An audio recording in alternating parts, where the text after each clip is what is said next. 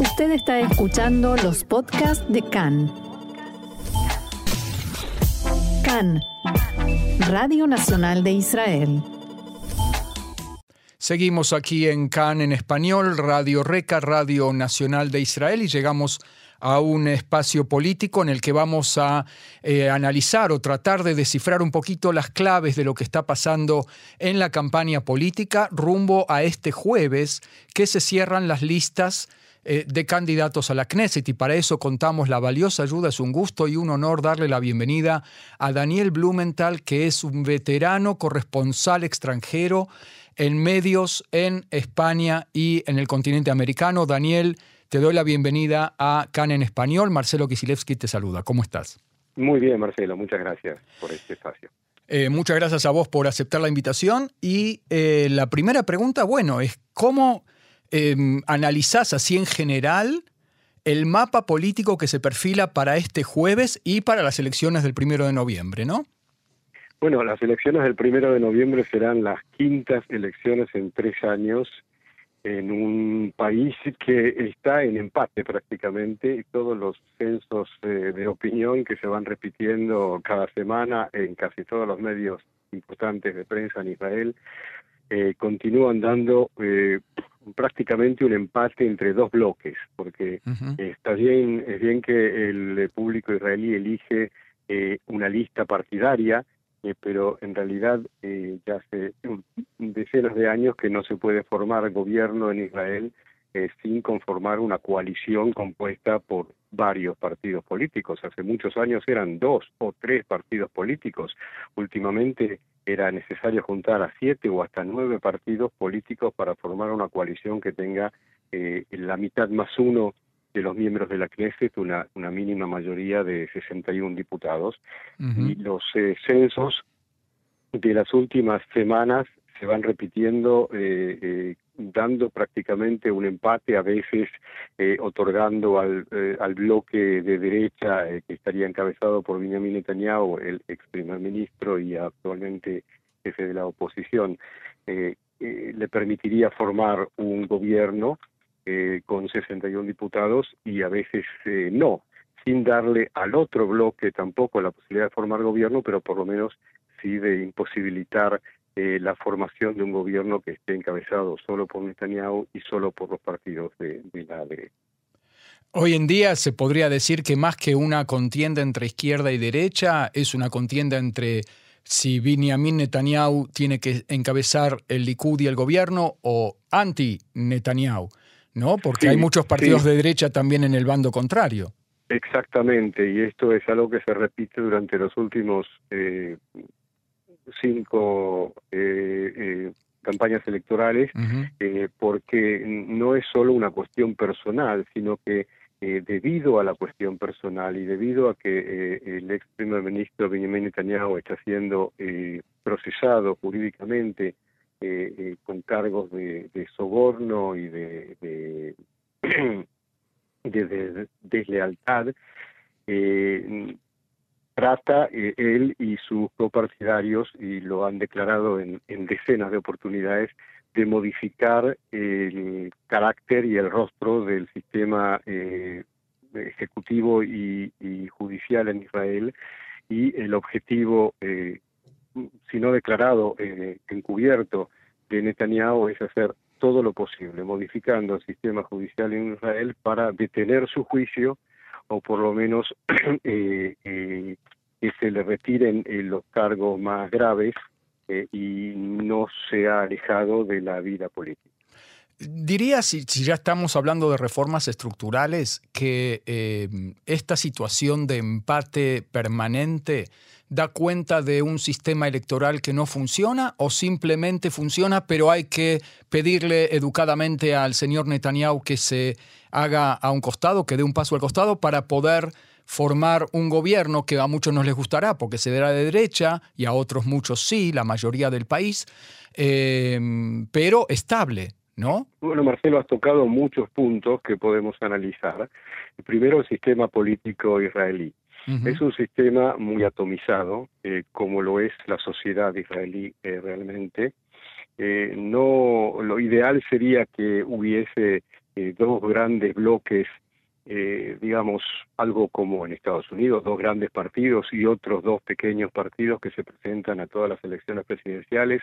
y son los republicanos o demócratas que obtienen la mayoría, no siempre en el Congreso, pero en la presidencia y de esa manera se puede gobernar. La política israelí está sumamente atomizada, politizada, la religión, eh, eh, hay eh, grandes eh, contradicciones en la sociedad israelí, principalmente en todo lo que corresponde, todo lo que es referente a la permanencia israelí en los territorios reclamados por los palestinos para la creación de su Estado, ya desde hace más de 50 años. Eh, eh, y, em, sí, sería necesaria una modificación en el, sistema político israelí, solo que no hay quien lo haga, porque los partidos que eh, obtienen mayor cantidad de votos son los que deberían hacer eh, la modificación y no están interesados. Hay una situación bastante eh, singular a partir de lo que acabas de comentar en el tema de que em, realmente no es tanto eh, mm, tierras a cambio de paz o paz a cambio de paz la contienda en estas elecciones. Prácticamente no se está hablando de la paz. Eh, esta semana se cumple el aniversario de los acuerdos de Oslo. Em, que fueron la creación también de la Autoridad Nacional Palestina, y llegamos a un punto, parece, donde las dos partes, tanto palestinos como israelíes, se hubieran radicalizado al punto tal que de la campaña electoral israelí, más que de hablar de la paz, se habla de reducir el conflicto. ¿Qué es lo que ha pasado acá? Bueno, sin duda, eh, uno de los factores más importantes para esta modificación durante los últimos 15 años es el hecho de que los palestinos mismos eh, se eh, escindieron, se dividieron eh, entre Gaza, con, digamos, controlada por Hamas, y la autoridad palestina que está controlada artificialmente, en realidad, por la Organización de Liberación Palestina. ¿Por, qué decís artificialmente? Y porque no hay elecciones desde 2006, Marcelo.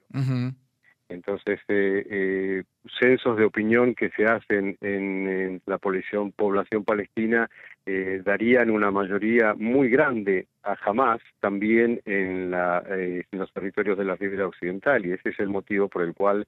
Mahmoud Abbas, Abu Mazen, eh, convoca elecciones y las anula eh, mes antes de la fecha establecida, eh, no hay parlamento palestino y esa es, digamos, la maravillosa excusa utilizada también por los políticos israelíes durante los últimos muchos años para argumentar que no hay un partner del lado palestino para mantener negociaciones que lleven a, una situación de... Cuando dijiste artificialmente, yo pensé que te ibas a referir a que Mahmoud Abbas y el partido Fatah se sostienen gracias a que está el ejército israelí también ayudando a mantener a raya el terrorismo de Hamas y que si saliera eh, Israel de allí o su ejército, eh, el Hamas tomaría también la margen occidental, Cisjordania, como lo hizo en Gaza. Bueno, es viceversa también porque los eh, sistemas de seguridad de palestinos eh, colaboran eh, muy asiduamente con los sistemas de seguridad israelíes para combatir eh, a Hamas, para evitar infiltraciones de, potenciales terroristas con, con, armas o con explosivos. vemos durante las últimas semanas, durante los últimos meses, en realidad un rebrote de estas expresiones de violencia y de ira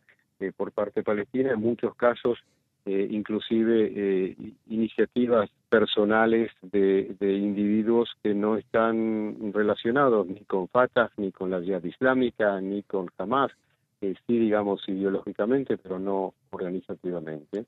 Y entonces sí, la colaboración es mutua eh, y, y, además con, con mucha protesta por ambas partes. Por ejemplo, Israel reduce Tú sabes que eh, el comercio palestino pasa a través de los eh, de las aduanas israelíes. Entonces, Israel eh, cobra los aranceles de aduana para la autonomía palestina y balancea con gastos de electricidad, con otro tipo de servicios y le transfiere, digamos, su dinero a la autoridad palestina. pero Israel reduce de ese dinero que teóricamente sería palestino, eh,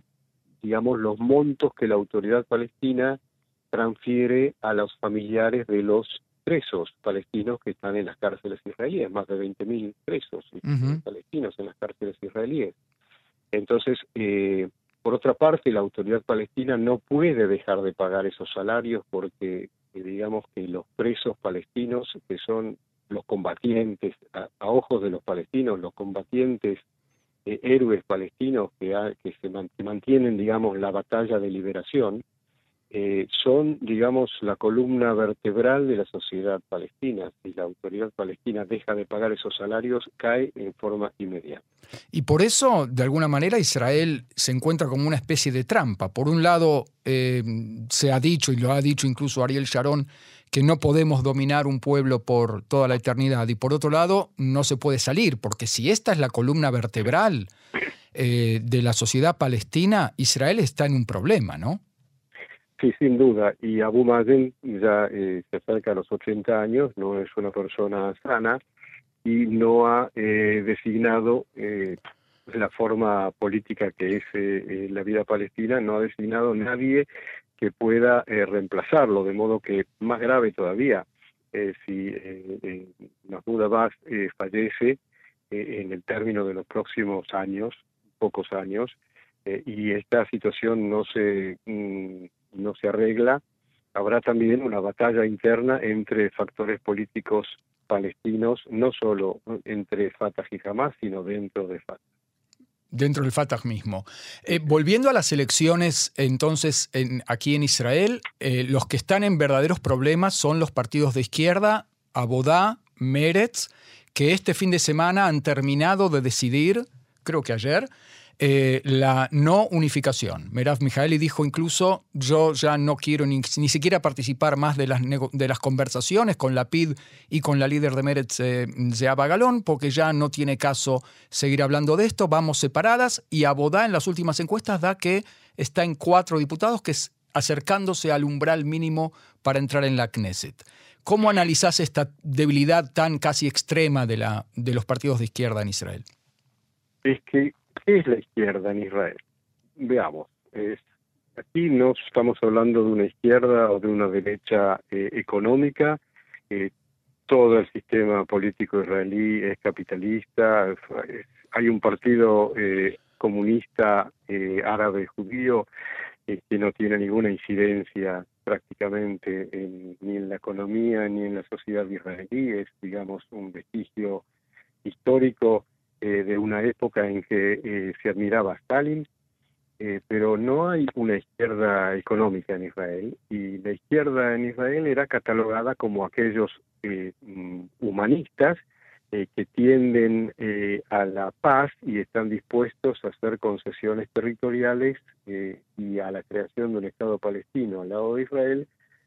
para vivir en paz y justamente cuidar la mayoría judía en el Estado de Israel. Hace muchos años que nadie oye ni a Meretz ni al Partido Laborista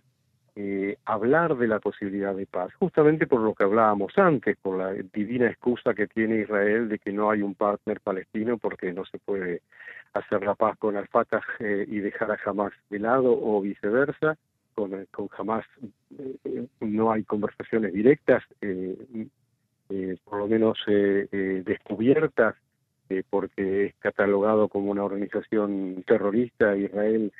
entre comillas, no dialoga con terroristas, de modo que el público israelí entendió que no hay gran diferencia en votar a la izquierda de Meretz o de o del Partido Laborista o votar a un partido de centro como son ahora los partidos que encabezan Benny Gantz o el primer ministro Yair Lapid.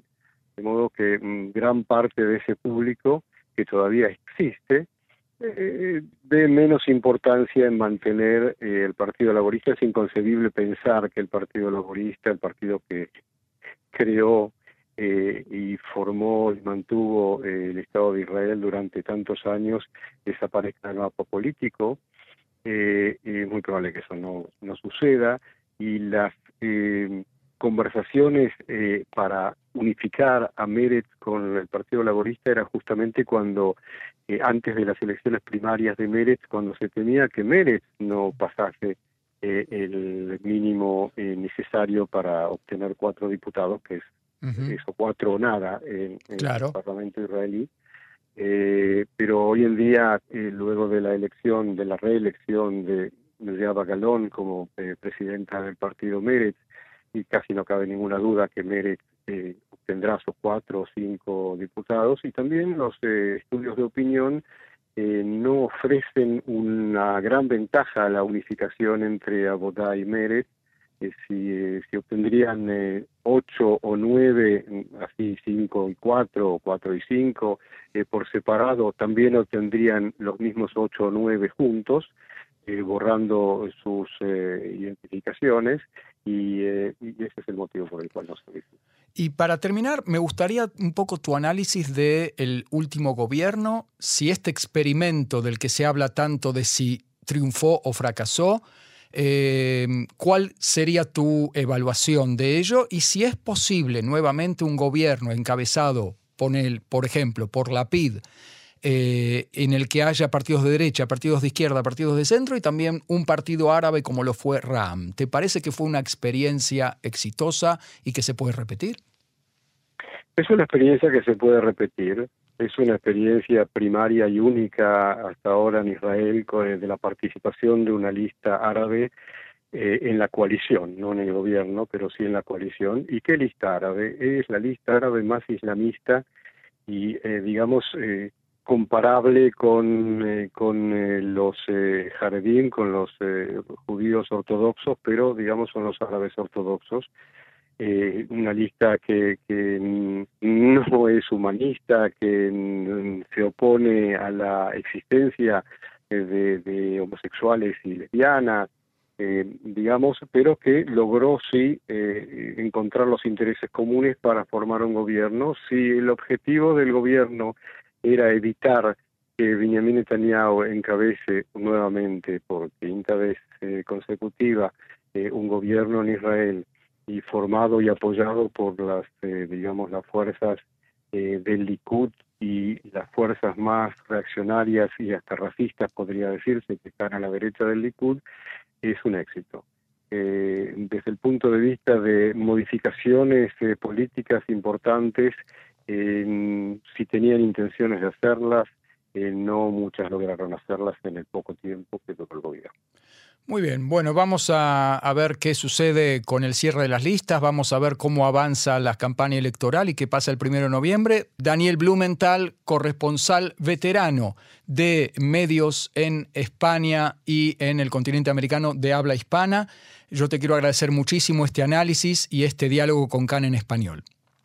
Al contrario, gracias a ti y a nuestros oyentes. Muchas gracias. Shalom, shalom.